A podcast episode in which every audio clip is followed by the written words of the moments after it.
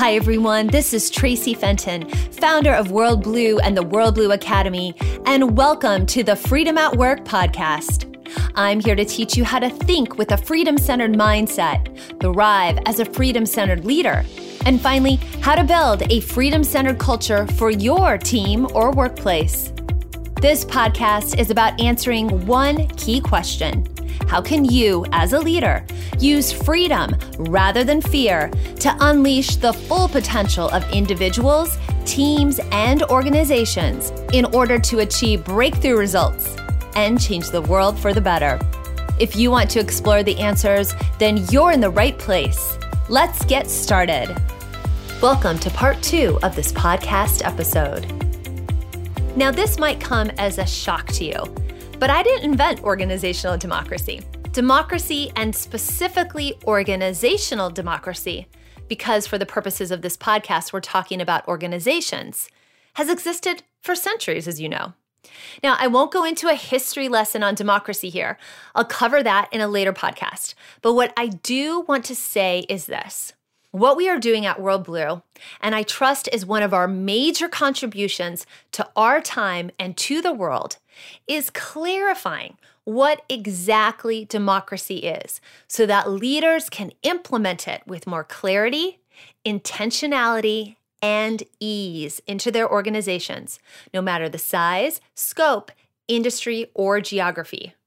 What do I mean when I say organizational democracy?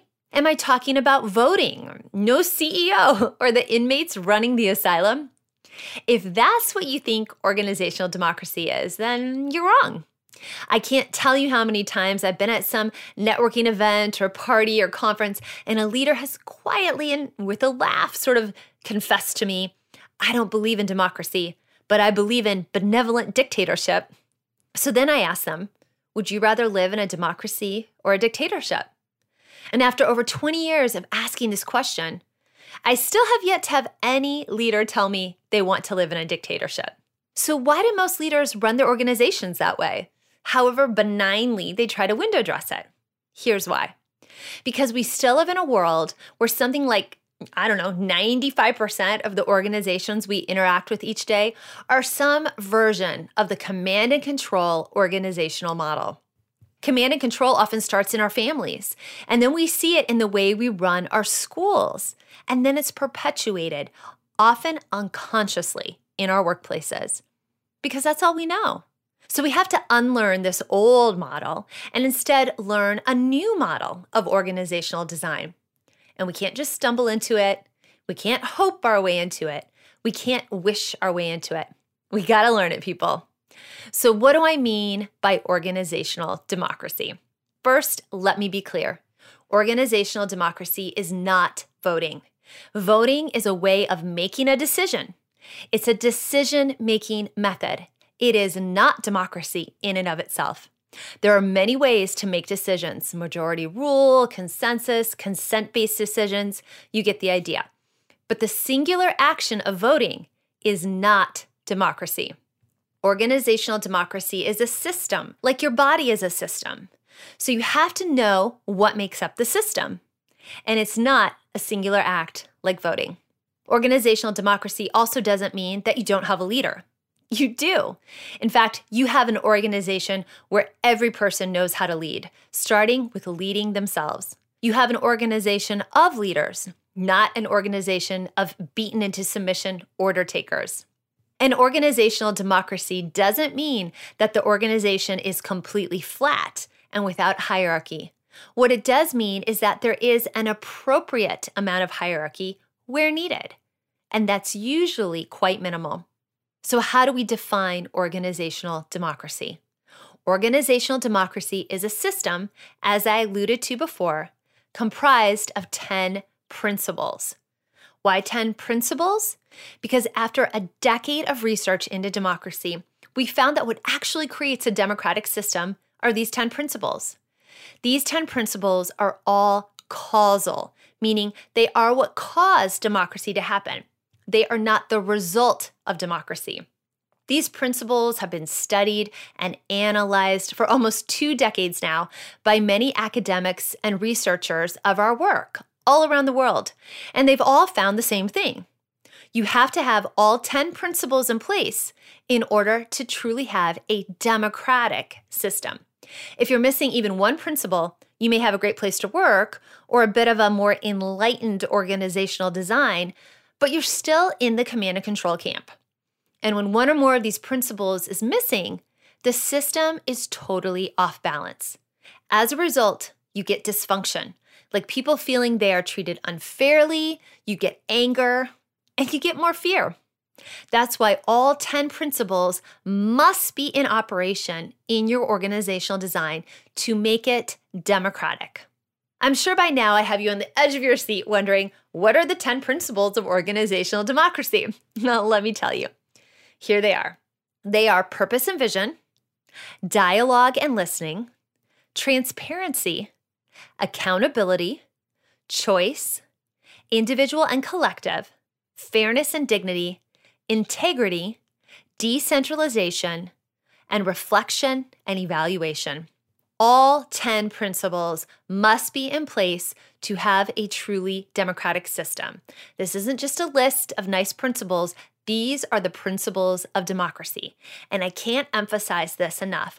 All 10 have to be in place in the system for it to be labeled democratic. I remember years ago having a CEO tell me he picked his favorite few principles out and then implemented them. All I could think was, no! All you get with that is enlightened dictatorship, but not a democratic system. While you have to have all 10 principles built into your organizational design to have the optimal framework for freedom, there are four principles that we've discovered through our research that are the main drivers of the system. Think of these principles as the canary in the mine shaft, so to speak. Depending on which way they are trending in your organization, will determine if you're moving toward a more freedom centered culture or toward a more fear based workplace culture. The four principles are transparency, accountability, decentralization of power, and choice. Now, I'm sure you've also noticed that I use the word principles, not values. Values are what guide behaviors, and values can change. I truly believe every organization needs to have core values, and we do at WorldBlu. However, these are principles of organizational design, and not just any organizational design, the number one proven design system in the world. And principles, unlike values, are unchanging. Think of it this way you can build a house of any shape or size, one story or four stories, A frame or dome home. But no matter what, there are universal architectural principles that must be adhered to in order for that home to be structurally sound. Principles are unchanging, they point to your true north. What's great about a principle based versus practice based approach is that principles are scalable, whereas practices are not always scalable. What do I mean by this? Okay, let's take a look at the transparency principle, for example. The practice of transparency in a workplace of five people might look different than in a workplace of 5,000 people, but the principle remains the same. As you scale, the practices you have for transparency may change, but the principle will not. You just end up designing new practices that guarantee the principle is in place. Let me say it this way as you scale your culture, as long as you have the principle in operation in some form, the practice may change, but your healthy workplace culture will still scale as long as the principle is there. Now, maybe you're listening to me and you're thinking, democracy? really? But it's so messy and time consuming and it doesn't really seem to work. I agree with you if you're talking about what most people think democracy is. But it's not really democracy because most of the time, many of the principles of the system are completely missing. But when you have all the principles in place, you create a much more efficient, fast moving, and adaptable organizational design, far superior to what command and control could ever be. Democracy succeeds. I remember years ago, I was asked to speak at the U.S. Naval Academy to a leadership conference for all the top students of the different U.S. military academies. And you know what they wanted me to talk about? Organizational democracy. I was a bit concerned because here I was going into the place that literally invented command and control organizational design, and I wondered how my message would be received. After I gave my speech, I think if the young students in the audience had had tomatoes, they probably would have thrown them at me. They felt very loyal to the command and control system they were a part of. But even more interestingly, one by one, the different officers from the Naval Academy and the other military branches stood up and told the students they needed to listen to me because this was the future of the military. Much more democratic. So I left feeling pretty validated. Organizational democracy only works if you implement all 10 principles. Otherwise, it just plain doesn't work. And it isn't even organizational democracy. It's just some wacky hybrid design. And here's the other fun fact about organizational democracy. The reason why so many workplace cultures fail is because leaders are throwing band aids at their organizational systems rather than addressing the number one thing that truly impacts your culture. And that's its systems and processes, also known as best practices. In fact, what we've found in our research, which has been third party verified, is that there is a 75% correlation between the systems and processes or best practices you have in place and how freedom centered your culture is or isn't. 75% people, that's a lot. Your culture is not built with perks or incentives, the latest technology, and not entirely on who you hire for the corner office. High performing workplace cultures come down to the systems and processes you have in place being designed democratically. We've looked at mindset and organizational design. Now it's time to look at the third dimension of the Freedom at Work system, which is leadership. And then we'll put it all together with a real live example. We now know that in order to build a high performing workplace culture, you have to address the number one thing that kills culture, which is fear. We've also identified the key starting place for culture transformation, and that's mindset the mindset of top leadership and ultimately the mindset of everyone within the organization. And we've identified the optimal framework for design, and that's organizational democracy. Now we have to look at how we need to lead differently, and that's learning how to lead from a place of freedom rather than fear and control. We call this freedom centered leadership. Most of the time, people think about leadership as telling others what to do or employing certain tactics or strategies to get others to do things. At its worst, this kind of approach to leadership can quickly devolve into manipulation, coercion, and outright abuse. In other words, a fear driven approach. There are countless examples of fear based leaders all over the world and in every industry. I'm sure just about every leader listening to this podcast has either worked with or for a fear based leader. And perhaps you have even been or are a fear based leader yourself. I can't tell you how many organizational leaders I've met through the years who love to use fear as a tool to control their employees. It's like it gives them a rush or a feeling of significance or a sense of control. But in the end, they lose, and everyone who works with them does as well. Because while fear may win the sprint, it won't win the marathon.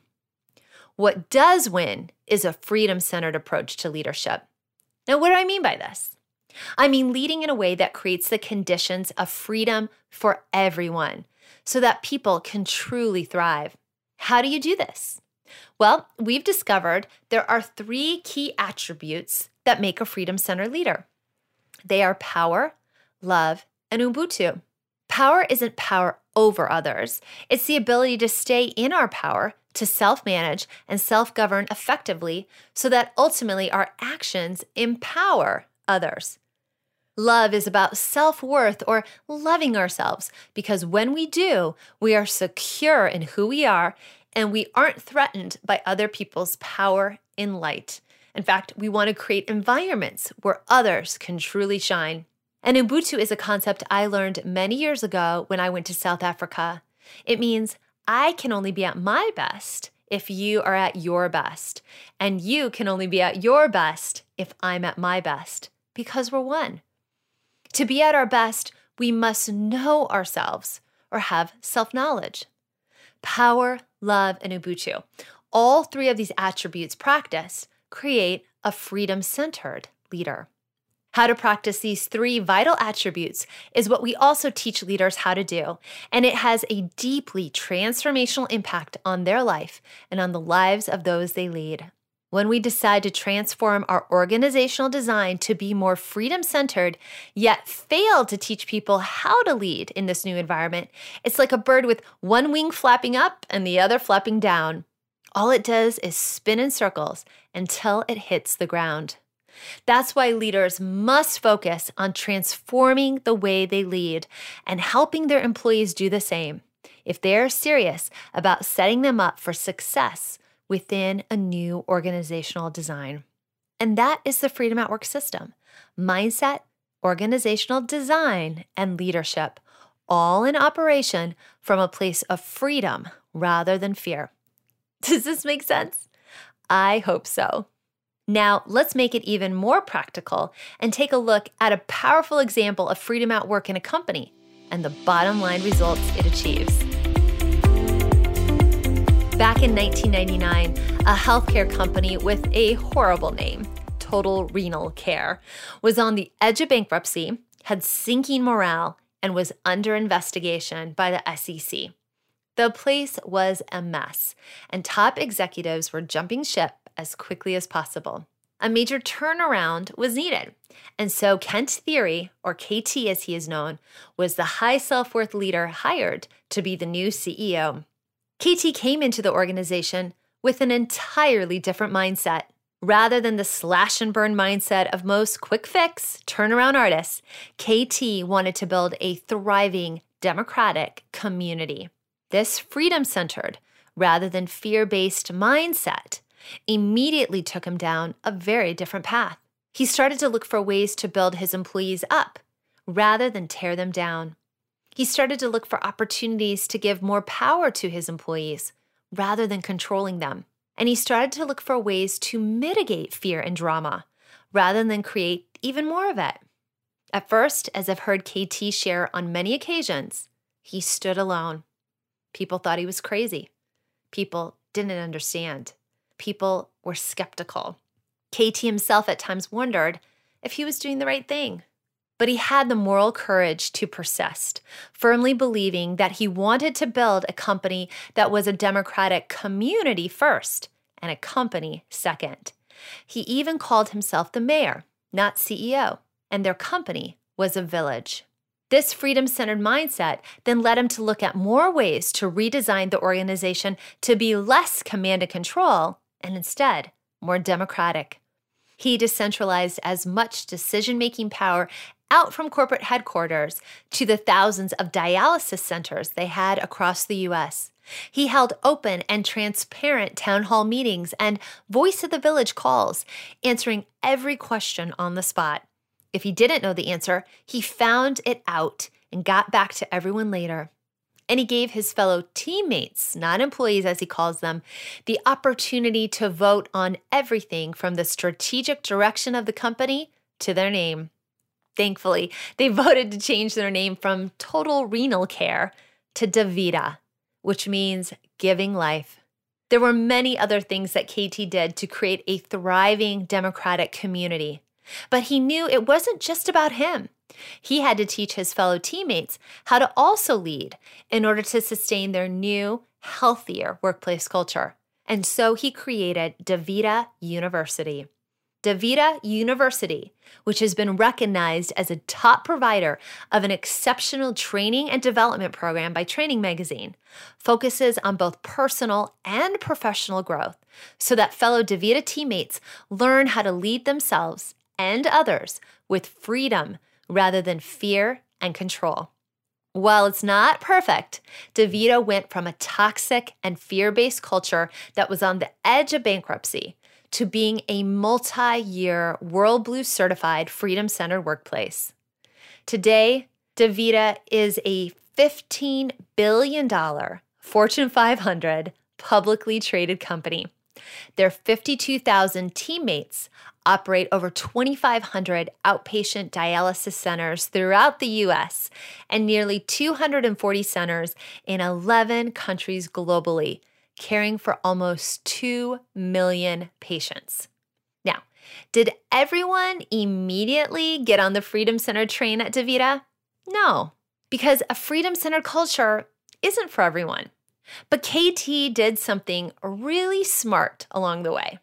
He literally had a wooden bridge constructed, and then he invited his fellow teammates to walk across the bridge when they felt truly ready to leave the old, outdated, and dysfunctional command and control model and commit to building a thriving, democratic community at DaVita. And slowly but surely, the teammates did cross the bridge. And those who just didn't feel they could buy into a freedom centered approach left to work elsewhere. I've had the opportunity to cross that very bridge, and let me tell you, it felt really special. It made me feel like I was a part of something bigger than myself. And isn't that what it's really all about? Here's my final point freedom at work isn't some utopian, kumbaya approach to business. It's a proven system and strategy that delivers real bottom line results. You just heard the DaVita example of the bottom line impact of freedom at work, taking a company from bankruptcy to $15 billion in revenue annually. But there's more through an independent third-party analysis that looked at WorldBlu certified Freedom Center workplaces over a decade and then compared them to the S&P 500. We've been able to show that companies that practice freedom at work have on average 7 times greater revenue growth over a 3-year period than the S&P 500. Let me say that a different way. S&P 500 companies had on average 15% revenue growth while WorldBlu certified Freedom Center workplaces that practice freedom at work had on average 103% revenue growth over the same three year period. Additionally, the analysis found that freedom centered companies were much more resilient during challenging economic times than the command and control fear based organizations. Freedom at work delivers to the bottom line, my friends. So, does your workplace struggle with low energy, poor performance, and disengagement? Do you wish your employees would be more authentic and honest at work? Do you hope your employees will figure out how to solve their problems and be leaders without always turning to you? And are you lying in bed awake at night, stressed out about how to attract the best and brightest talent, scale your culture, and still deliver growth? The way to answer all of these problems and more is to address the number one root cause of most culture based problems, and that's fear. It's about cultivating a freedom centered rather than fear based mindset throughout your organization. It's ditching the tired and outdated command and control organizational design for the vibrant, adaptable, and scalable design of organizational democracy. And it's about leading with freedom rather than fear and control. Freedom at work is proven to create the optimal environment for success, and it changes the world for the better in the process. Thanks so much for being with me today, and remember to live, lead, and work in freedom. Thanks everyone for tuning in to today's show on Freedom at Work. If you like what you heard and you're interested in finding out if you're a fit to work with WorldBlu, here's what I invite you to do next head on over to worldblu.com slash call. That's world and then blue without an E, B L U, and book an appointment to speak with our team. We'll get on the phone with you for about 45 minutes and explore how to help you develop a freedom centered mindset, thrive as a freedom centered leader, or build a freedom centered workplace culture. Remember, living leading, and working in freedom rather than fear in order to unleash your full potential does not happen by itself. You need expert guidance to make it happen. We have over 20 years of experience working all over the world with top leaders and brands, from small businesses to Fortune 500 companies, helping them achieve results with our proven methods and courses. To see if we can help you do the same, head on over to worldblu.com slash call and book a call with our team now. I'm Traci Fenton, and I can't wait to connect with you soon.